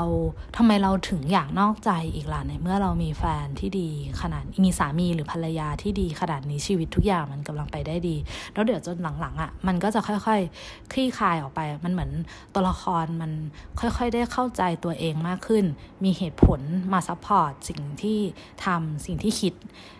ไม่ใช่ว่าแบบทำผิดเรามา support ในสิ่งที่ผิดนะ เหมือนรู้ว่าทำไมตัวเองถึงคิดถึงทำแบบนี้ แล้วจนสุดท้ายอะ่ะ มันก็แบบ มันก็ออกมาในแง่ที่ว่าความรักมันคือต่างคนอะต่างประคับประคองกัน ตัวภรรยาก็รู้ว่าไม่มีใครที่เขาอยู่ด้วยเรารู้สึกสบายใจ แล้วก็พร้อมจะเป็นที่พึ่งพิงให้เขาเท่าสามี แล้วสามีก็รู้ว่าแบบภรรยาเขาอะทำทำทุกอย่างเต็มที่แค่ไหนเพื่อครอบครัว เรารู้สึกว่าความรักอะเป็นเรื่องของเมื่อคนคนหนึ่งอะไม่ได้ไม่ได้คิดถึงตัวเองแล้วอะแต่เราเราคิดถึงอีกคนหนึ่งที่เราเป็นห่วง เราเราไม่อยากเห็นเขาเศร้าอะ่ะ เหมือนเราไม่อยากเห็นคนรอบตัวคนที่เรารักเสียใจ ไม่อยากเห็นเขาเจ็บปวดหรือหรือรู้สึกรู้สึกลบกับตัวเองเลย มันก็คงเป็นความรู้สึกเดียวกันเวลาที่คนอื่นที่เขารักเราเห็นเราต้องร้องไห้ หรือว่าหรือว่าทุกแบบหน้าอมทุกตลอดเวลา มันไม่ใช่ว่าเขา แต่มันก็ต้องแยกให้ออกนะว่าคุณลำคาญหรือว่าคุณรู้สึกแบบคุณรู้สึกเจ็บปวดไปกับเขาอะแบบว่าคนที่เราคนที่เขารักเราอะเขาก็จะอดทนกับเราได้ แล้วก็ช่วยให้เราผ่านพ้นช่วงเวลาที่เลวร้ายนั้นมาได้ มันอย่างในนิยายอะทั้งคู่ก็แบบใส่ความอดทนเข้าไปเยอะมากๆรวมไปถึง ตัวละครอื่น ๆ ที่ไม่ใช่ตัวละครหลักด้วยนะ เราก็เลยมองว่าความรักในเล่มเนี้ย มันเป็นความรักแบบ ผู้ใหญ่ที่มันไม่ได้มีแต่เรื่องโรแมนติก หรือว่าแต่ละวันเราแสดงออกยังไงบ้างแบบแบบรักกันกอดกันหรือว่าทำอะไรพิเศษให้กัน แต่มันอยู่ในชีวิตประจำวันที่เราทำให้กันละกันหรืออย่างเช่น อย่างเช่นมันจะมีฉากหนึ่งที่แม่ของตัวละครหญิงอะ ประสบอุบัติเหตุ แล้วเขาก็แบบโทรไปหาสามีทันทีเลยว่าแบบเออแม่ประสบอุบัติเหตุนะ แล้วสามีก็เหมือนรู้โดยที่ไม่ต้องพูดต่อเลยว่าแบบไม่เป็นไรเดี๋ยวจัดการเรื่องลูกให้คุณรีบรีบไปทำนู่นนี่นั่นก่อนแบบแล้วเขาก็รู้สึกสบายตัวละครตัวภรรยาก็เหมือนรู้สึกสบายใจทันทีว่าแบบมันเหมือนมันมีคนมาแบบมาช่วย support เขาอีกแรงหนึ่งอะ เออเราเรามองว่าความรักมันเป็นอย่างนี้แหละ มันเป็นการที่แบบเราได้ support กันและกันเวลาที่คนหนึ่งต้องการกำลังใจ นึกถึงออกแค่เรื่องเดียวนะคะ ขอแนะนำแค่เรื่องความซื่อสัตย์เล่มนี้เล่มเดียวคำถามข้อที่สามฟังเพลงขณะอ่านหนังสือหรืออ่านหนังสือโดยไม่ฟังเพลง เราไม่ฟังอะไรเลยตอนอ่านหนังสือนะ ถ้าอยู่บ้านนะ ไม่ไม่ฟังอะไรเลยก็นั่งอ่านเงียบๆแต่ถ้าแบบเป็นการอ่านหนังสือตอนที่อยู่ข้างนอก ก็จะฟังเพลงเพื่อตัดเสียงรบกวน แล้วเพลงที่ฟังก็จะต้องก็จะไม่ใช่เพลงไทยหรือว่าเพลงภาษาอังกฤษ เพราะว่าถ้าเป็นเพลงที่ร้องตามได้อะเราจะไม่อ่านแล้วเราจะไปนั่งร้องเพลงแทนประหลาดมากอย่างเช่น ถ้าถ้าอยู่บนเออระหว่างเดินทาง ก็จะฟังแบบเพลงเกาหลีญี่ปุ่น หรือว่าเป็นเป็นเพลงบรรเลงที่ไม่มีเนื้อร้องไปเลย เพราะว่า ถ้าร้องตามได้มันจะไม่มีสมาธิอ่านขึ้นมาทันที มันจะเปลี่ยนไปนั่งร้องเพลงคำถามข้อที่สี่ค่ะ นอกจากอ่านหนังสือชอบทำอะไรอีกบ้าง นอกจากอ่านหนังสือแล้วเราชอบดูวอล์กใน YouTube มาก ๆ เลย พวก Daily Walk ต่างๆ ชอบ ชอบดูว่าเขาทำอะไรกันบ้างในชีวิตประจำวัน ซึ่งมันก็มันก็เป็นอะไรที่ที่เราชอบมาตลอดนะ แบบเพราะว่าเราชอบอ่านเมมัวเราชอบอ่านว่าคนคนหนึ่งเขามีชีวิตยังไง เขาจัดการกับชีวิตตัวเอง ชีวิตเขาเจออะไรมาบ้าง แล้วเหมือนอย่างใน Daily Walk อะถึงแม้มันจะเป็นอะไรที่มันดูแบบ แบบว่าจัดฉากมา หรือว่าเขาคิดมาแล้วว่าเขาอยากให้เราเห็นอะไรอะแต่เราก็ชอบดู ชอบดูความเป็นธรรมชาติ ชอบดู ชอบฟัง เวลาว่าคนคนหนึ่งอะเขาเขาคิดเห็นอะไรยังไงบ้างในในแง่ของชีวิตประจำวันไม่ได้แบบมี topic อะไรเป็นพิเศษแบบพูดไปเรื่อยๆ เหมือนอย่างพอดแคสต์ของเราในตอนนี้ นอกจากหนังสือก็ชอบดู vlog ค่ะ ข้อที่ห้าเวลารู้สึก burnout หรือไม่มีอารมณ์อ่านหนังสือทำยังไงคะ ถ้า burnout เราก็จะถ้าไม่มีอารมณ์อ่านหนังสือก่อนก็จะไม่อ่านค่ะ ถ้าเบิร์นเอาท์เราก็จะ คิดก่อนว่าเราอยากทำอะไรหรือมีอะไรที่เราทำแล้วทำให้เรารู้สึก แล้วทำให้รู้สึกดีขึ้นบ้าง ก็จะทำสิ่งนั้น แต่ถ้าไม่รู้สึกอยากทำอะไรเลย ก็จะนอนนิ่งๆไปเลย ไม่ทำอะไรเลย นอนอาจจะนอนหลับไปเลย ตื่นมาแล้วก็รู้สึกดีขึ้น หรือว่าถ้าถ้ามันอึดอัดอะเออ คือมีก่อนช่วงก่อนนั้นเนี้ยแหละ ที่แบบตอนที่เพิ่งว่างงานใหม่ ๆอะ มันรู้สึกตัวเองแบงว่างเปล่ามาก เรามีอยู่ช่วงหนึ่งก็แบบนอน นอนอยู่บนเตียง ไม่รู้ ไม่ทำอะไร ไม่ดูมือถืออะไรด้วย เพราะว่าดูแล้วก็มีแต่ทำให้ในหัวคิดวุ่นวายไปหมด อย่างเช่นว่าทำไมเขาดูมีความสุขจังทำไมทำไมคนนี้ได้ทำงานนี้ด้วย จริง ๆ ไม่เห็นเก่งเลยเนี่ยเห็นไหมก็จะคิดอะไรไปแบบแบบที่ไม่ควรคิดอะเออ ก็จะนอนแล้วก็อยู่กับตัวเองก่อนดีกว่า ให้มันให้ความแบบ ความเข้มข้นอะมันลดลงก่อน แล้วเราค่อยลุกขึ้นมาทำอะไร อาจจะแบบทำงานบ้าน เราเราว่าการทำงานบ้านอะ มันช่วยให้ให้ความคิดของเราอะ หลุดออกไปนะ เราเราไม่ต้องคิดอะไรอะเราจดจ่ออยู่แต่สิ่งที่เราทำแล้วมันก็เป็นอะไรที่ออโต้พายロได้อย่างเช่นถูบ้าน เราก็จะรู้ใช่ไหมขั้นตอนหนึ่งสองสามกวาดบ้านก่อน ไปเอาถังน้ำมาถูอุ้ยตรงนี้เลอะถูซ้ำ ถูไปแล้วก็ฟังพอดแคสต์ไปด้วย มันก็จะได้แบบมันก็จะแบบลบทุกอย่างที่อยู่ในหัวเราทิ้งไปหมดเลยเราไม่ได้อยู่เหมือนตัวเราอะไม่มีความคิดอะไรเลย ตัวเราไปจดจ่ออยู่กับสิ่งอื่น ในช่วงระยะเวลาหนึ่ง มันจะรู้สึกดีขึ้นได้จริงๆนะ แล้วมันก็พอผ่านไปแล้วอะความรู้สึกแย่ๆก็จะเบาบางลง เหมือนอย่างเวลาที่เราโกรธ ตอนที่เราโกรธมันจะโมโหมากจนจนทำอะไรไม่ถูกใช่ป่ะ แต่ถ้าเกิดมันผ่านไปแล้วอะ มันก็จะลดลงจนบางครั้งเราก็ยังสงสัยเลยว่าทำไมก่อนหน้านั้นเราถึงต้องโมโหขนาดนั้นด้วย เวลาที่รู้สึกอะไรมันพีคมากๆอะ่ะทำให้ตัวเองเย็นลงก่อนแบบทำอย่างอื่น อย่าเพิ่งไปคิดถึงมันรอให้มันผ่านไปแล้วค่อยกลับมาคิดอีกทีหนึ่งมันอาจจะมันนะความคิดเราจะชัดขึ้นกว่าเดิม ถ้าไม่มีอารมณ์อ่านหนังสือก็ก็ไม่ต้องอ่านเลย อย่าแบบ แบบจริง ๆ มันก็มีช้อยอย่างอื่นแหละ ไม่ชอบเล่มที่อ่านหรือเปล่า ไปเลือกเล่มใหม่ หรือหาอะไรอย่างอื่นทำแต่ถ้าไม่มีอารมณ์ทำอะไรนะ ก็ก็ยังไม่ต้องทำอะไรเลย ดีที่สุดค่ะ ไม่ต้องฝืนตัวเอง ข้อ 6 ข้อเสียของการอ่านมีอะไรบ้าง ไม่มี อันนี้พูดจริงๆนะ ไม่ใช่ว่าแบบ คือคำถามเนี้ยเราเห็นมาตั้งแต่ก่อนหน้านี้แล้วใช่ไหมคะ คือทุกคำถามผ่านการรีวิวมาแล้วแหละ แล้วแล้วเราก็คิดแล้วแหละว่า ข้อเสียของการอ่านมันมีอะไรหรอ มันไม่มีเราว่ามันไม่มีนะ เพราะว่าการอ่านมันไม่มีชีวิตอะเออนึกออกปะเราจะอธิบายว่า มันจะมีข้อเสียก็ต่อเมื่อยูเซอร์ใช้งานมันไม่ถูกต้อง มันเหมือนเวลาที่ข่าวบอกว่าเกมทำให้เสียคน เด็กเล่นเกมทำให้เสียคน มันจริงเหรอ เกมมันทำให้เสียคนจริงเหรอในเมื่อเกมมันทำอะไรไม่ได้เลยเกมมันอยู่เฉยๆของมัน เกมมันจะลันได้ก็ต่อเมื่อมีคนไปเล่น มันมีเกมขึ้นมามันก็ต่อเมื่อมีคนคิด เพราะฉะนั้นมันมันไม่ใช่สิ่งนั้นอะที่ที่มีข้อเสียมันคือคนที่เข้าไปกระทำกับมันต่างหากว่าเราเราทำถูกหรือเปล่า เราทำถูกวิธีหรือเปล่า ถ้าคุณจะบอกว่าข้อเสียของการอ่านก็อย่างเช่นทำให้ทำให้เราโมแต่อ่านไม่ได้ทำอย่างอื่นเลย อันนั้นมันก็ไม่ใช่ข้อเสียของการอ่านอีกแล้ว มันก็คือข้อเสียมันก็คือคุณแบ่งเวลาไม่เป็น หรือว่าทำให้เราเสียเงินในการซื้อหนังสือเยอะ ก็ไม่ใช่ข้อเสียของการอ่านอีกไหม มันก็คือคุณคุณแบบไม่มีความยับยั้งชั่งใจหรือเปล่า หรือว่าคุณแบบ เออ คุณ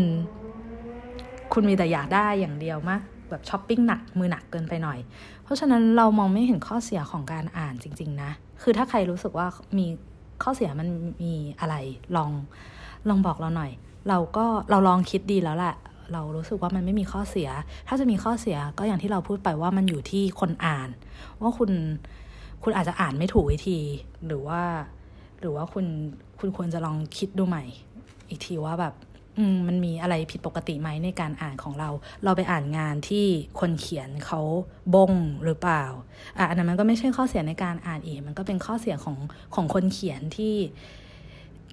มันก็เกิดจากการที่คนเขียนงานที่มีตรกกะบิดเบี้ยวออกมา แล้วเราก็ไปอ่าน แล้วเราก็แล้วเราก็ไปเชื่อเขาอืม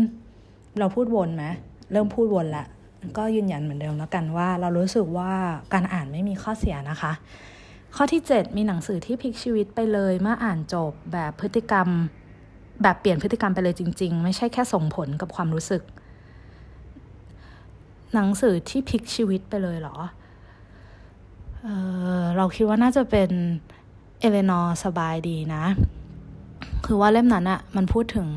เอเลนอร์ซึ่งเป็นตัวละครที่มีลักษณะเฉพาะบางอย่าง ก็คือมีพฤติกรรมในสายตาคนอื่นอะ่ะเขาดูเป็นคนแปลก มีพฤติกรรมประหลาด แล้วก็หน้าตาไม่ได้สะสวยอะไรด้วย แล้วก็ชอบทำเป็นชอบพูดอะไรไม่เข้าหูคนอื่นอะ่ะ ซึ่งพออ่านไปเรื่อยๆอะ่ะเราก็จะรู้ว่าตัวละครนี้มีความหลังบางอย่างที่ทำที่ทำให้เขามีพฤติกรรมแบบนี้ ตอนอ่านเรื่องนั้นอะพออ่านจบอะเราก็รู้สึกเลยว่าเราจะไม่ตัดสินใครจากการเจอแค่ครั้งเดียว หรือว่า ไม่ตัดไม่ไปไปด่วนตัดสินใครไปก่อน แล้วก็จะไม่พูดอะไรสุ่มสี่สุ่มห้ากับคนที่เราไม่รู้จัก หรือว่ายังไม่ทำยังไม่ได้ทำความรู้จักออกไปเด็ดขาด เพราะเราไม่รู้ว่าเขาไปเจออะไรมาบ้าง อันนี้เป็นสิ่งที่เราได้จากเรื่องนี้แล้วเราก็เปลี่ยนตัวเองไปเลยจริง ๆอะเราเราไม่อยากจะทำให้ใครเสียใจ เพราะว่า เราคิดน้อยเกินไป การพูดอะไรออกไปอะมันต้องคิดเยอะมากๆเลยนะ เพราะว่าพูดไปแล้วเราเอาคืนมาไม่ได้เลย ถึงแม้เราจะพยายามไปแก้ตัวว่าเราพูดเล่น เราไม่ได้ตั้งใจ แต่แบบเราเอาเอาคำเอาการสรรหาคำขอโทษเหล่านั้นอะมาใช้ให้เยอะๆ ก่อนที่จะพูดออกไปดีกว่า เหมือนอย่างเอเลนอร์หรือว่าตัวละครอื่น ๆ ในเล่มอะมันก็จะมีช่วงที่แบบ เอเลนอร์เขาก็ไปดูถูกคนอื่นเหมือนกัน แล้วเขาก็ถูกคิดได้ว่าแบบเออมันไม่ควรคิดอย่างนี้เลยอะทำไมแบบต้องคิดแบบนี้ด้วย แค่กับคนที่เราแค่เห็นไม่ได้พูดอะไรด้วยซ้ำอย่างเช่นเห็นคนอ้วนก็ไปแบบ ก็ไปคิดว่าแบบทำไมไม่ดูแลตัวเองเลย ทั้งๆที่จริงมันมี มันอาจจะมีเบื้องมีเหตุผลเบื้องหลัง อะไรอีกเยอะแยะมากมายเลยก็ได้นะ อันนี้คือเป็นเล่มที่เรา ที่เรารู้สึกว่าแบบทำให้เราเปลี่ยนพฤติกรรมไปเลยจริง ๆ ค่ะ จริง ๆ ก่อนหลังออกนอกจากเอเลนอร์แล้วมันก็จะมีเล่มอื่นอีกนะ เดี๋ยวนะอืม you see ตอนแรกคิดออก แล้วตอนนี้ก็คิดไม่ออกอย่างเช่นบริตต์-มารีก็เหมือนกันเหมือนแบบคุณป้าบริตต์-มารีที่ดูน่ารำคาญ หรือว่าตัวละครเด็ก ๆ คนอื่น ๆ ในเรื่องที่ดูแบบเป็นเด็กผีอะ่ะมันทุกคนก็คือมีมีเรื่องราวที่เคยผ่านในชีวิตมาก่อน ก่อนที่จะกลายมาเป็นคนแบบนี้ มันก็เลยแบบ มันไม่ได้หมายความว่าเราจะต้องไปเข้าใจของเขาอย่างละเอียดละออนะ แค่เราอย่าไปตัดสินตัดสินเขาอะเอาจริงเราไม่มีหน้าที่ที่จะต้องไปตัดสินใคร หรือว่าไปมีความเห็นเราไม่ต้องไปรีวิวชีวิตของใคร ขนาดนั้นเราแค่แบบอยู่ร่วมกันรับฟังกัน ถ้าทำแบบนั้นได้มัน มันน่าจะทำให้แบบ มันน่าจะทำให้สังคมน่าอยู่ขึ้นนะพูดพูดแล้วก็เหมือนนางงาม แต่เราก็เราก็มีความคิดแบบนั้นอยู่จริง ๆ เหมือนเหมือนเราแบบเราไม่ต้องไปอยากไปอยากรู้ว่าแบบทำไมดาราคนนี้ถึงเลิกกับแฟน พอตั้งคำถามขึ้นมาปุ๊บมันก็จะมีคอมเมนต์ต่างๆ มาเลยทันทีว่าแบบ อ๋อกะแล้วเชียวว่าต้องทำตัวแบบนี้ทั้งๆที่คนที่คอมเมนต์อะไม่ได้รู้อะไรเกี่ยวกับเขาเลย อืม อันนี้แหละค่ะ คือสิ่งที่เราได้จากตอนอ่านเรื่องเอเลนอร์สบายดีค่ะ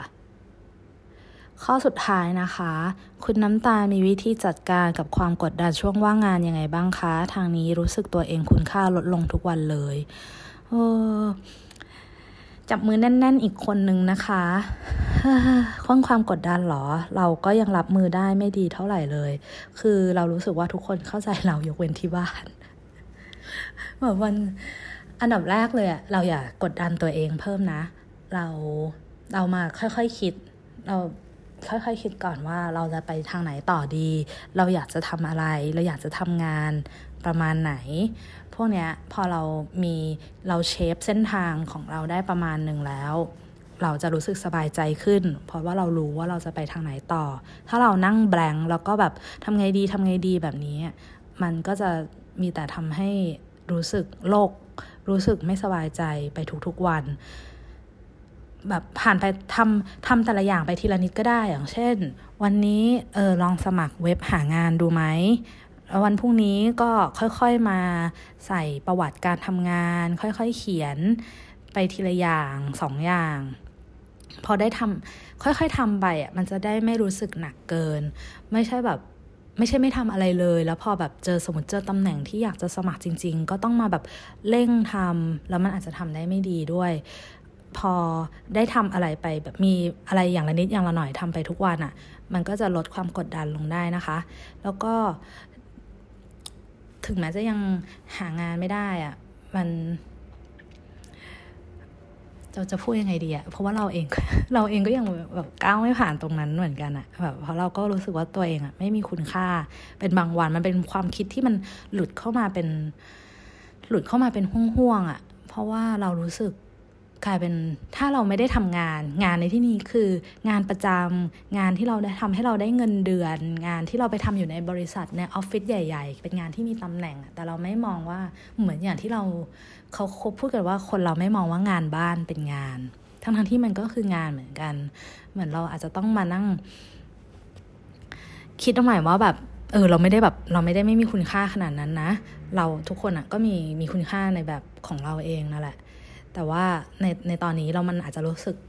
หนักหน่วงหน่อย เพราะว่าเส้นทางชีวิตมันเปลี่ยนเราต้องทำสิ่งที่ปกติเราไม่ทำเราเราปกติเราไปทำงานประจำใช่ไหมแบบเราต้องไปออฟฟิศแล้วแบบตอนนี้ทุกอย่างมันแบบเปลี่ยนไปหมดเลย ไม่เหมือนเดิม ต้องค่อยๆค่อยๆปรับตัวไปนะคะ ค่อยๆจัดการไปทีละอย่างแล้วแบบ แล้วเดี๋ยวจังหวะหนึ่งอะ่ะมันก็จะมันก็จะมาถึงเองแหละเรากลับไปดู ตอนที่เราทำเรซูเม่อะเราเราเคยว่างงานครั้งหนึ่งก่อนหน้านี้นะ ตอนนั้นเรากลับไปดูอะโอ้โหเราตอนนั้นเราว่างงานหกเดือนเลยอะแล้วแบบเฮ้ยหกเดือนเลยเหรอนานมากเลยนะ แต่ทำไมแบบพอพอได้งานที่ใหม่อะก็ก็เหมือนไม่นึกถึงช่วงเวลานั้นอีกเลยอะแล้วงานตอนงานก่อนหน้านี้ที่เอ่อจะพูดว่าก่อนงานก่อนหน้านี้ค่ะพอบทจะได้อะมันก็ได้ขึ้นมาจริง ๆ เลยนะ แบบมันไม่ได้แบบ มันแบบมันเข้ามาเองแล้วทุกอย่างมันก็ลงล็อกโปะเชะไปหมดเลย นั่นแหละ เราก็เลยคิดว่าจะไม่ไม่ไม่กดดันตัวเองในเรื่องนี้ เราทำสิ่งที่เรากำลังทำอยู่ให้ดีที่สุดอย่างเช่น เราก็เพิ่งจัดการหน้าเว็บสมัครงานของตัวเองไปเรียบร้อย ก็คืออัปเดตให้มันแบบครบถ้วนทุกข้อความร้อยเปอร์เซ็นไม่มีช่องว่างอะไรเพื่อให้แบบ เออให้เรารู้สึกพร้อมที่จะกดสมัคร เมื่อเราเจอตำแหน่งที่เราสนใจจริง ๆ แล้วก็หางานหรือหาไม่ใช่แบบหางานอดิเรกหรือหาอะไรทำเวลาว่างอะค่ะแบบจะได้ไม่แบบไม่ฟุ้งซ่านไม่หมกมุ่นเกินไป อ่านหนังสือหรือว่าหรือว่าหาอะไรทำเราเรากำลังดูอยู่นะ เราว่าเราจะสั่งชุดแบบเหมือนชุดปักผ้ามาทำคือรู้สึกอยากมีอะไรทำแบบ นั่งทำโดยที่ไม่ต้องคิดอะไรอะทำแบบ เออแล้วมันจะมีเหมือนเซ็ต kit ปักผ้าเล็กๆ ให้แบบปักกระเป๋า ปักหมวกอะไรแบบนี้เรากำลังดูอยู่ว่า อยากจะลองสั่งมาทำดู ถ้าเกิด work อาจจะจะเอามาแชร์นะคะ ว่ามันดียังไงบ้างหรือไม่ก็จัดห้อง เวลาเราเครียดทุกครั้งเราจัดห้องใหม่ทุกครั้งคือประมาณว่าปีที่ผ่านมานี้จัดไปประมาณแบบสิบกว่ารอบได้อะไอ้ตู้ตู้หนึ่งที่มันไม่มีอะไรเลยอะรื้อแล้วจัดรื้อแล้วจัดอยู่เป็นแบบห้าหกรอบอะแต่มันก็มีอะไรให้จัดอยู่เรื่อยเลยนะ เนี่ยทอง มองหาอะไรทำก็ได้นะ หรือไม่ก็นั่งเขียนก็ได้ เราเพิ่งมามาแบบฝึกเขียนเมื่อไม่นานมานี้แหละ เพราะว่าต้องอัดพอดแคสต์เราก็เลยต้องจดออกมาว่าเออควรจะพูดเรื่องอะไรบ้าง แต่ละหัวข้อแยกออกมาย่อยๆ อะไรได้บ้าง แล้วแบบพอมันเขียนแล้วมันก็แบบ มันก็รู้สึก มันก็รู้สึกได้แบบระบายอะไรบางอย่างออกไปถึงแม้เราจะไม่ได้มาอ่านเลยก็ตามยังไงเป็นกำลังใจให้นะคะ อย่ากกดดันตัวเองยังไงเราผ่านช่วงนี้ไปได้แน่ๆแหละ จริง ๆ ครั้งนี้รู้สึกอัดยาวมากอีกแล้ว น่าจะเกินหนึ่งชั่วโมงแน่นอน ขอบคุณทุกคนที่ที่ฟังพอดแคสต์ของเรามาถึงตอนนี้นะคะ ยังไงถ้าเกิดอยากจะติชมหรือว่าอยากให้เราพูดเรื่องอะไร สามารถส่งเข้ามาได้ทางข้อความทุกช่องทางเลย หรือถ้าหากสิ่งที่เราพูดออกไปมีเรื่องไม่ถูกต้องหรือมีข้อมูลที่อัปเดตกว่านี้ ก็แจ้งมาได้นะคะ เรายินดีรับฟังนะคะ ขอให้เพื่อนๆทุกคนรักษาสุขภาพให้ดีนะคะ ช่วงนี้ฝนตกวันเว้นวันอากาศประหลาดประหลาดมาก ร้อนก็ร้อนมาก แล้วอยู่ๆก็ฝนตกดูแลสุขภาพกันด้วยนะคะ แล้วเจอกันใหม่ในพอดแคสต์ครั้งต่อไปค่ะ ขอบคุณมากค่ะ